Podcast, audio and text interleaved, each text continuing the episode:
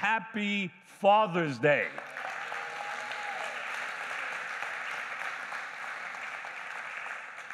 It, it, it's funny because it's different when it's Father's Day and, and Mother's Day. Like, I would have had to start with Happy Mother's Day, or tomatoes would have been thrown up here. With fathers, it's always a, a, a little different, but we appreciate the fathers. Amen. In, in light of that, we're going to break from the series that we've been on for the last couple of weeks. We'll return to it next week, but the title of today's sermon is Keep the Standard.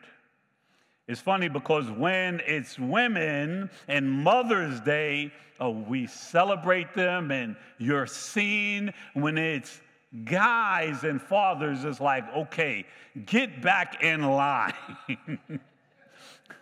so the sermon is called Keep the Standard. So obviously it's get back in line. We're going to be in Genesis chapter 35 and we're going to be reading out of the ESV this morning. But when we think about a standard, everything has a standard. When, when we're defining standards, we're talking about a level of quality or something that we want to obtain, something set up by an authority or by gen, general, gen, general consent that is uh, uh, uh, the rule or the measuring stick that we use. And that could be from anything from morals and ethics and habits to standards that we have in a company. But um, it is very important that we recognize there is a standard. God has a standard. We just don't get to act any way we want and do anything we want. God has a standard, and God's standard is holiness. We're not speaking of legalism or moralism. No, God's standard for his people is holiness.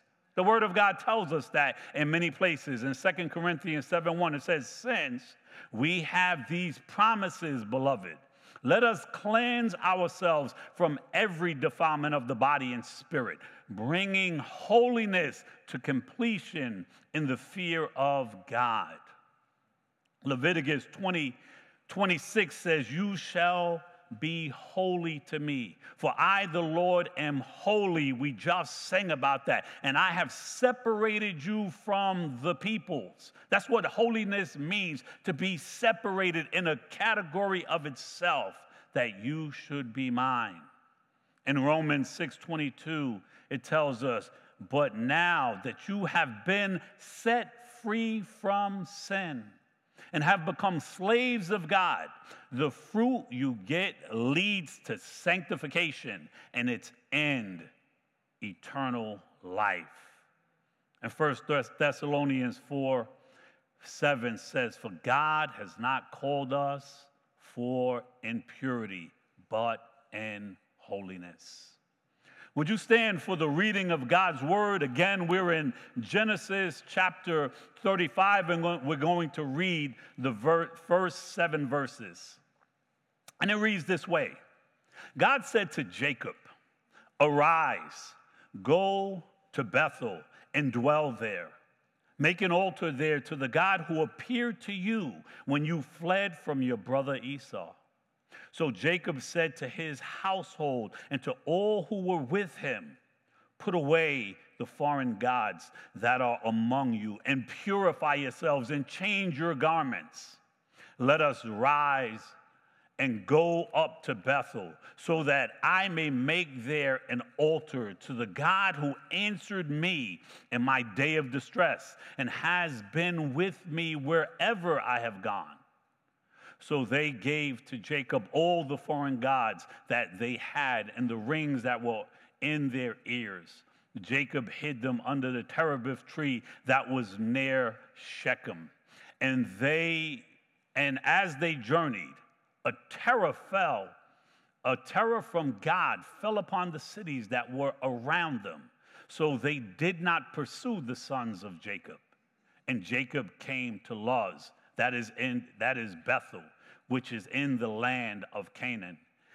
He and all the people who were with him, and there he built an altar and called the place El Bethel, because there God had revealed himself to him when he fled from his brother.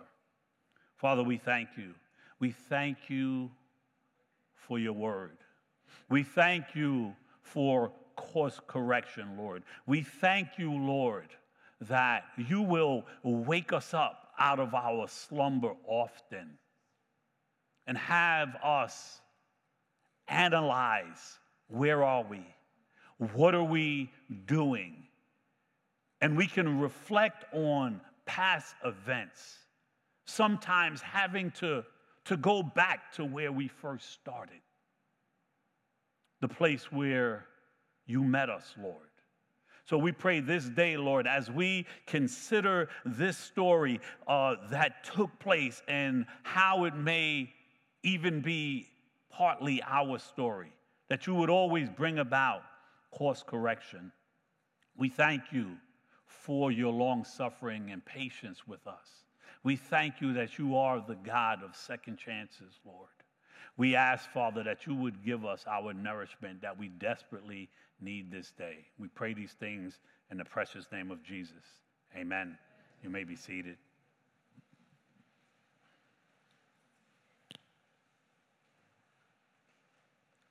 In 1867, inaugural address at the University of St. Andrews, a man named John Stuart Mills stated this Let not anyone pacify his conscience by the delusion that he can do no harm if he takes no part and forms no opinion.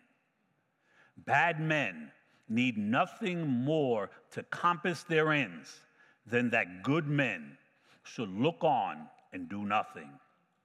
He is not a good man who, without a protest, allows wrong to be committed in his name and with the means which he helped supply.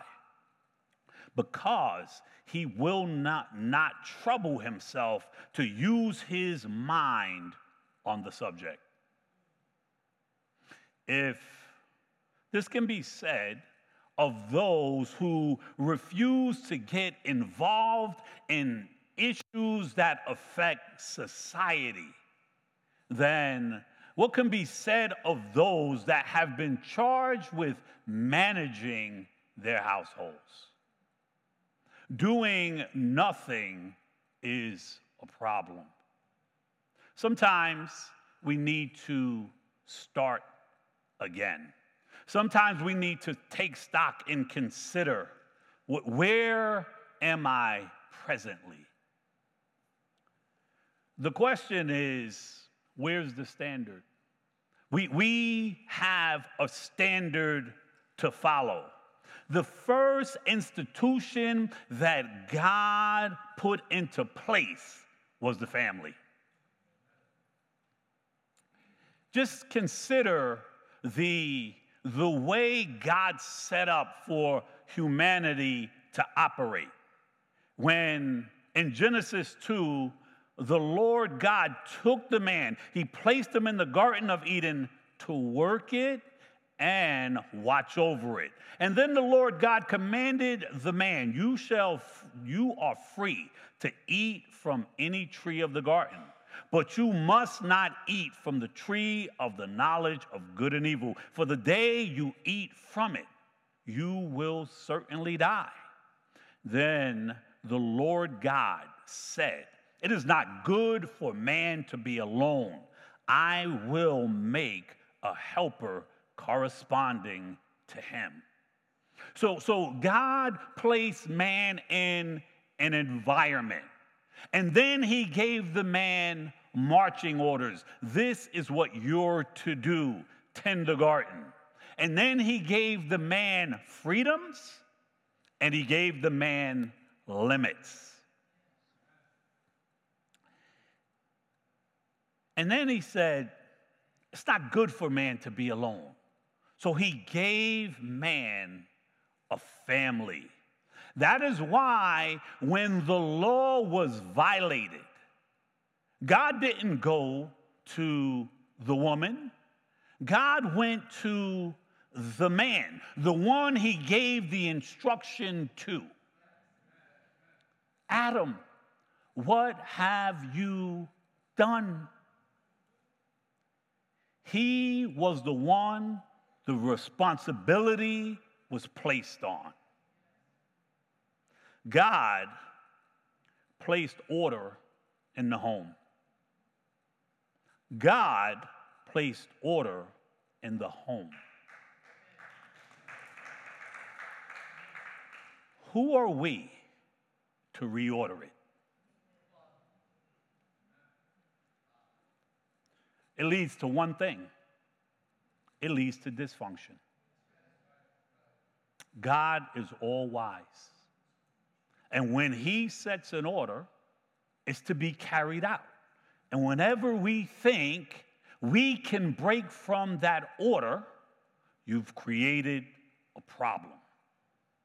When the family breaks down, all is lost. The fallout will be tremendous, and society is headed for doom.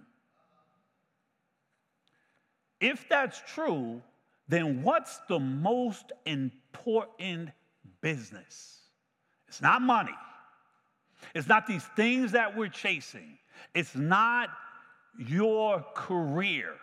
It's the care of your home. We cannot allow schools and their agendas to take over our homes. We, we cannot allow social media to have more influence in our homes than we do. We, we can't. It, it started with the radio, right? Like you had your home and everything else was external. But then there were voices inside of your home. It started with the radio, and then it went to the TV, and now it's the internet, and everybody has a phone. When we were the youth ministers, we cautioned parents wait as long as you can before you give your kid a phone. You're giving them all the information in the world. I don't give my six year old the car keys, it would be destructive. Giving them all the information in the world and telling them to obey the rules is ludicrous. We cannot allow that. This is the thing. You, you are affected by all of these things yourself. But I don't have to affect you. Maybe you're resistant. Maybe you're filled with the Holy Spirit. You watch your eyes and your ear gate as you should. Fine. I'll wait you out. You're old. You're going to die.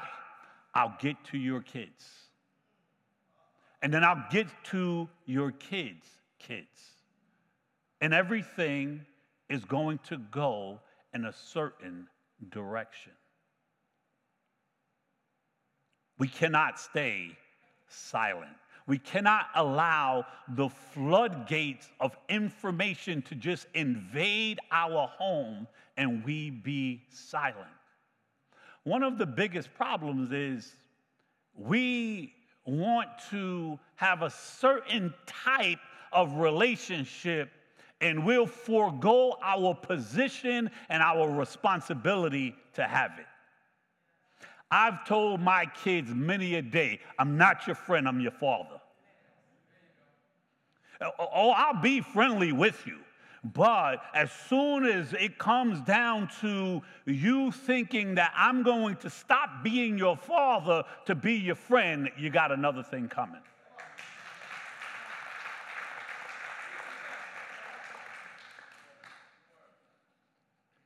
The breakdown of the family affects society.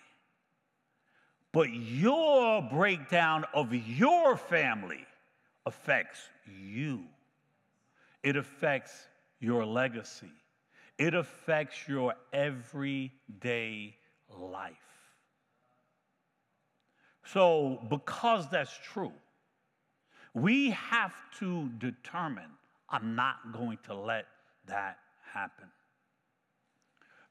Obviously, there are people here in every single phase of life. People who are about to have a kid, people that ain't thinking about having a kid, people that have grown kids, people that have grandkids, people that have great grandkids. So you may think to yourself, I've already blown it. Like I've already messed up. Well, we all mess up. That's for sure. You can't go back to yesterday. So now we think about what can I do now?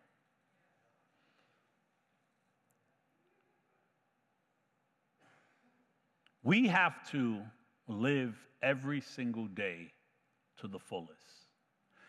We should be approaching our days as if it's a wet towel that we are wringing out, looking to get every single drop of water out of it daily.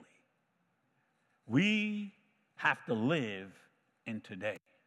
So even if we've messed up, which all of us have to varying degrees, we have to say, today is the day. I messed up does not mean that I vacate my position. So, so what happens is, whether it be external pressures, maybe even a wife, whether it be internal thoughts, I'm a hypocrite, what can I tell them when I've done all of these things? Whether it be the societal pressures, whether it be situational, I'm divorced. My kids don't speak to me. We are uh, in two different places. I don't even have communication with them. There's still something that you can do. It, it starts with I have to, at minimum, pray for them. Pastor Angelo used to say all the time prayer goes where we can't prayer is real and it works. And if you're not praying, what you're saying by default is God either can't hear, doesn't care to hear, or can't do anything about my situation. That, that, that's what you're saying. You may not be consciously saying that, but you're saying there's no value in it if you're not doing it. We see in this situation where if you know anything about Jacob, he was full of failures. But he came to this crisis day where he recognized, I'm not where I need to be. And that was different from one day the prodigal waking up saying, What am I doing here with these pigs? The difference is the prodigal was there alone. Other people were affected by it in the way that I love my son, I love my brother, what's going on in his life. But for Jacob and for fathers and for parents, what happens often is if we're in the pigsty, we've drug everyone else right along with us. That's where Jacob finds himself here. There was an awful drift. That, that's the way it happens, right? It's not, I've just made this decision to not care anymore. What happens is one little compromise leads to another, the falling away from the things that I should do, and we started out over there and we end up way back there. That, that's what took place. And Jacob had to retrace some of his steps. He, he had to go back to the event where he was a fugitive, where he had to run from his brother because he was running for his life.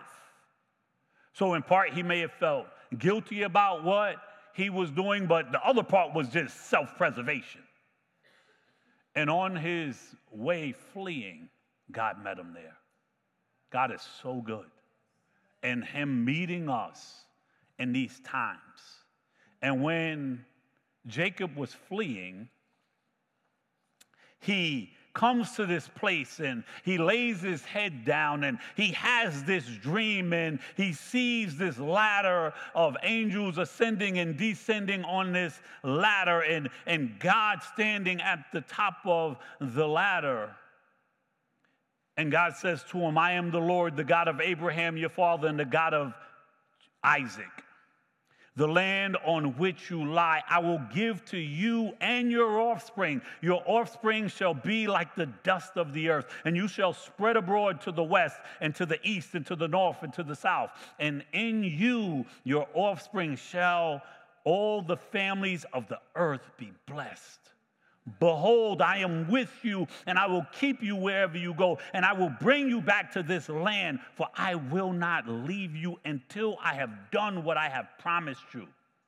Then Jacob awoke from his sleep and said, Surely the Lord is in this place, and I did not know it. And he was afraid and said, How awesome is this place! This is none other than the house of God. And this is the gate of heaven. So early in the morning, Jacob took the stone that he had put his head under and set up a pillar and poured oil over top of it. He called the name of the place Bethel. But the name of the city was Luz at first. Then Jacob made a vow, saying, if God will be with me and will keep me in this way that I go and will give me bread to eat and clothes to wear, so that I come again to my father's house in peace, then the Lord shall be my God. This stone which I have set up for a pillar shall be God's home, and all that you give me, I will give a full tenth to you. God met him when he was running. And he made a vow to God.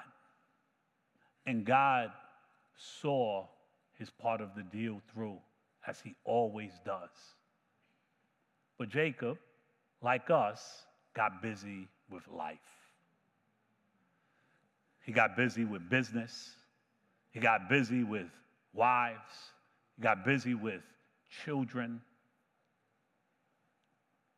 And then he leaves to set up his own situation. And even if you remember that story as he was leaving Laban's house, uh, looking to escape, not knowing how Laban was going to uh, respond to him leaving with his family and with the goods that he had earned, his wife, favorite wife, he had a couple,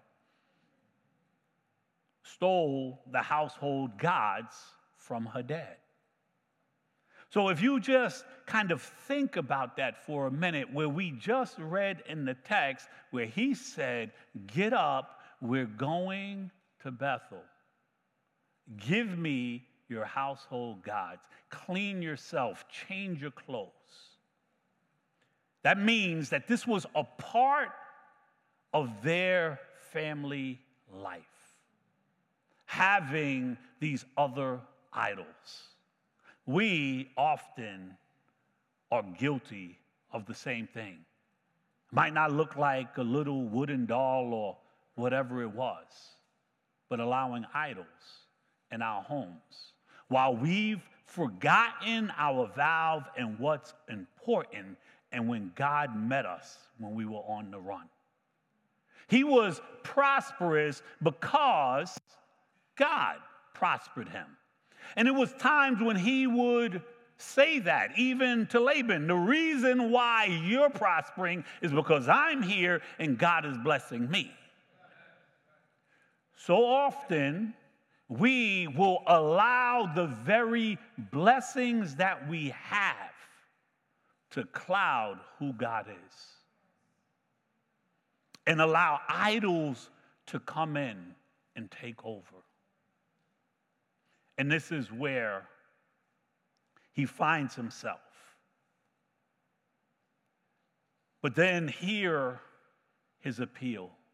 It's a big thing to, at a certain point, recognize I need course correction, not only for myself, but for my whole family. And it starts subtle. Before I was here, the last church that I was in, I wanted to leave that church for a while, and God hadn't given me freedom to leave. So instead of me leaving, I stayed there begrudgingly and started picking up an attitude about church, about the pastor, about the people. Guess what it affected? That church is doing fine. It, it affected my home life. It affected my holiness. It affected my sanctification. And I started to let things slip. And one day, I woke up and said, We're going in the wrong direction. Family meeting, guys. What you did yesterday, you can't do today. Dad, that's bogus. That's what it is. I need to apologize to you guys because I let these things slip. But today, we're turning this thing around. It, it, it, takes a level of boldness because, you know, people walking around with attitudes for a while. But I'm your father, not your friend. And I have a job that I'm required to do, and it comes along with responsibility. And if I have to stand alone, and even if my wife doesn't agree with me, um, this is what I'm called to do as the person that has been called to lead.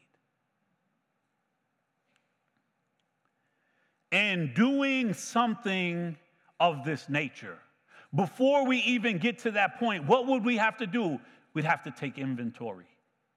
We, would have to be real with our situation and recognize our spiritual condition, our moral condition, and say, no, no, no, change must take place.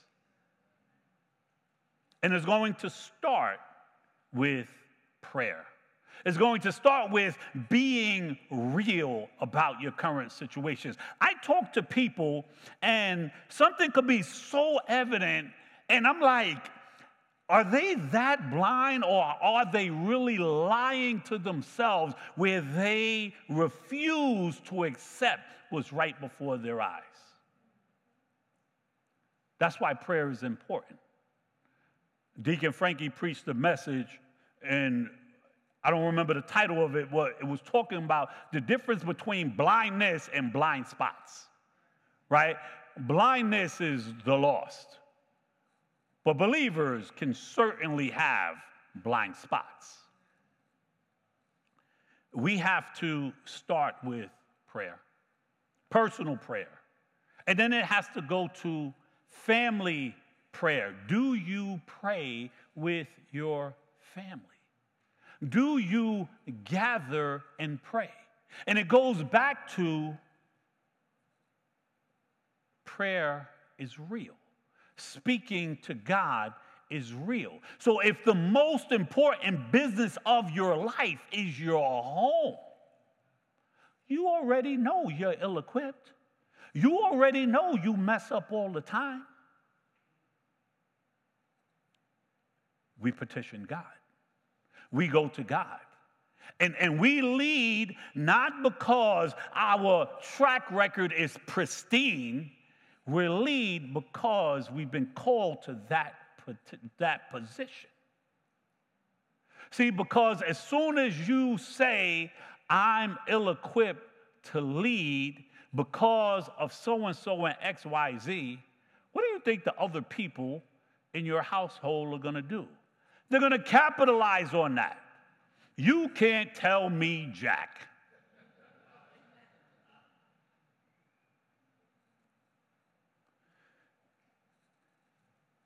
One is leaders make mistakes.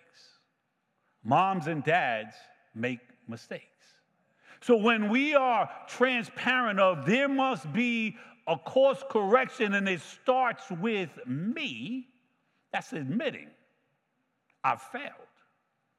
But what, what that doesn't give you the freedom to do to say, I'm not going to follow. Well, then you got options. One of them is not going to be you doing what you want here.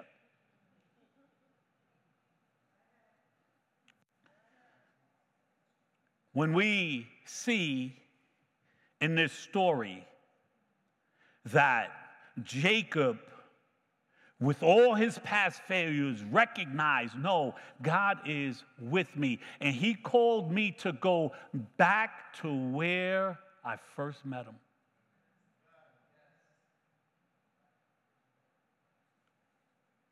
And he went back. He invited the others to go with him. His kids were, some of them grown already. They weren't little kids, but they stayed together as a family.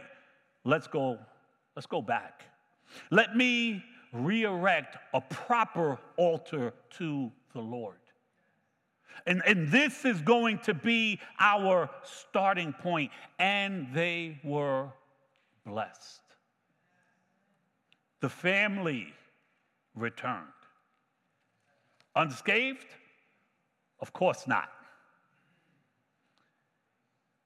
Even this morning, my wife and I were sitting on the porch having coffee and talking about all the different decisions that we made with our children and the position the three of them are in, which is all three different positions, and wondering like what part of that was us and what part of that is them.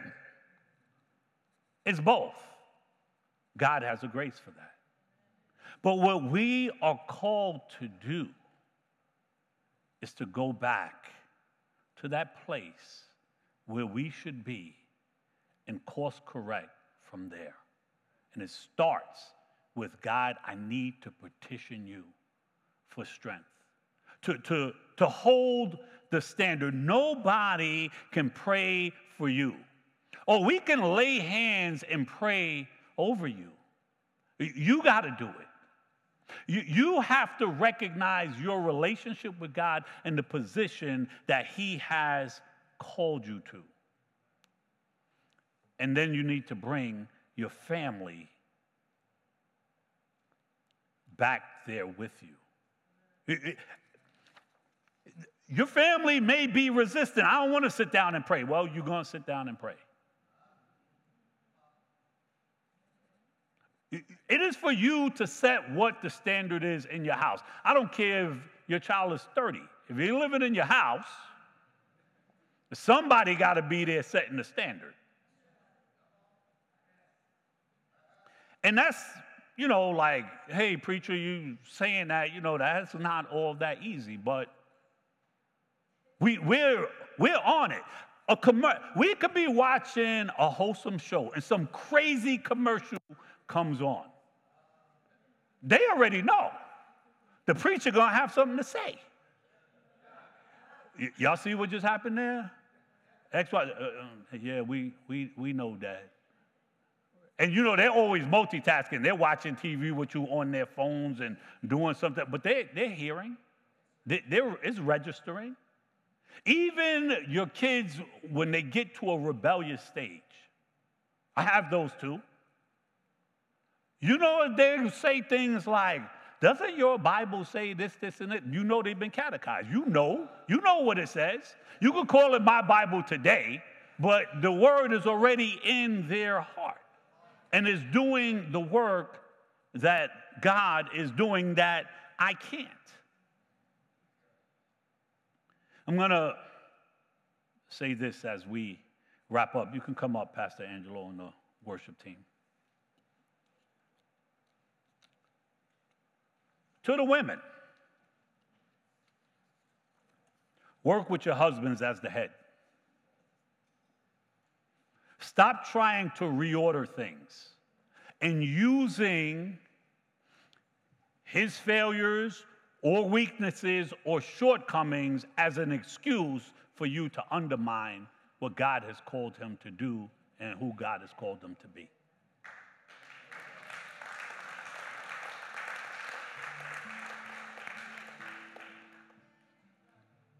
The scripture tells us, for the woman is the head of the wife, even as Christ is the head of the church, his body, and is himself its Savior. 1 Corinthians 11:3 says, "But I want you to understand that the head of every man is Christ, the head of a wife is her husband, and the head of Christ is God." There is nothing demeaning about having headship. That is a lie from the pit of hell. These are the things that erode families so that the enemy can creep in.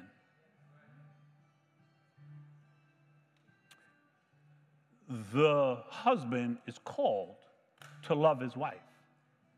The same way Christ loved the church, which means the willingness to give his life for her to live his life for her, to live his life for his children.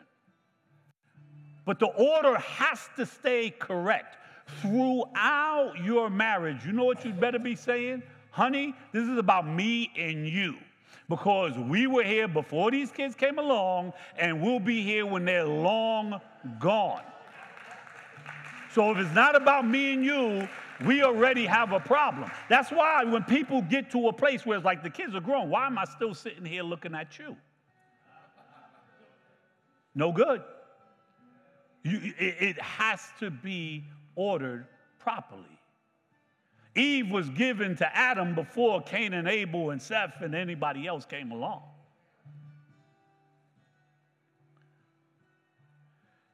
This is um, something that we have to consider. I, I have sat at many a table and even heard women give other women advice like um, make sure you have like a little secret nest egg just in case get your education you don't need no man That's worldly wisdom, and it falls flat on its face. If you have daughters, you should be training your daughters up to be a wife if that's what God has for her. That does not mean don't go to school, don't be educated, don't have goals in it. That's not what I'm talking about. But if she is to one day put herself in the position where a man is going to be her head. And she needs to be trained to be a wife in the same way sons need to be trained to be a husband. So, one of the things that I've talked to my daughter about is listen, when you get married, what you're doing is putting your life and future into the hands of a man. See, part of the problem is some of y'all pick wrong. Now you there. Well, you know what you better do? You better help him become right. Those that aren't married, if you pick right from the beginning, if you have the right criteria going in and building him along the way as your, with your family. So I've said to my daughter, listen to me. Allow me this. Whoever you have eyes for, let me have say so in it. Trust me enough that if I say that's not the right person for you, that you're gonna, at minimum, consider it. Now, is that gonna work? We know what happens when people fall in love, they lose their mind. But I bet you this I have much of a better chance to speak into that situation than if I don't have these conversations now. My, I anticipate her allowing me that, and I'm building the type of relationship with her so she would trust me. It remains to be seen. I'll preach to you in a couple of years of how that turned out, maybe. But I could tell you this is my duty to do that. The standard that was set for our boys is the same standard that was set for our girl. That, that doesn't change and letting them know sometimes I have to accept things that you do. Don't think I'm condoning it. And I'm to always have something to say. So maybe you are here and you feel like I'm doing okay, but there's areas of improvement. Maybe you're here and you're thinking, as you saw in Jacob's life, I got to go back to Bethel. I, I need a course correction. I don't care if your kids are grown and out of your house, whether they speak to you or not, there's always something you can do. It starts with praying for them. That's going to be the first bridge to build back relationship. Your children still need you. I don't care if they're 50 years old you still need to be able to speak into their lives, to have words of wisdom, to be living a godly life as an example. So if your kid is six or 66, this is for you. If you don't have children and don't want children, you should be speaking into other people's lives because you have a family right here. If you're anticipating one day to have children, you're in a good spot because you need to hear and consider this self before you're this stuff before you're in this situation. So I'm going to ask everyone to stand. And I want men that are bold enough to just come to the altar and just say, God, I need your help whether it's course correction, whether it's I'm going into a new situation where I'm about to have my own child, whether it's I feel like I've blown it and I need you to do things that I cannot do. Let's come and petition the Lord and start walking back to Bethel and asking God, would you come into my situation. And the women here, I've asked you to pray. I ask you to consider your roles in the lives of these men, whether it be your husband, whether it be your brother, whether it be your brother in Christ, whether it be your child. This message is for you as well. Because we need God. But we also need the women in our lives to show grace and mercy, to support us, to help us, to come alongside, to be the helpmate that they've called to be. So while Pastor Angelo sings this song, let's just spend some time before the Lord and then we'll close out in prayer.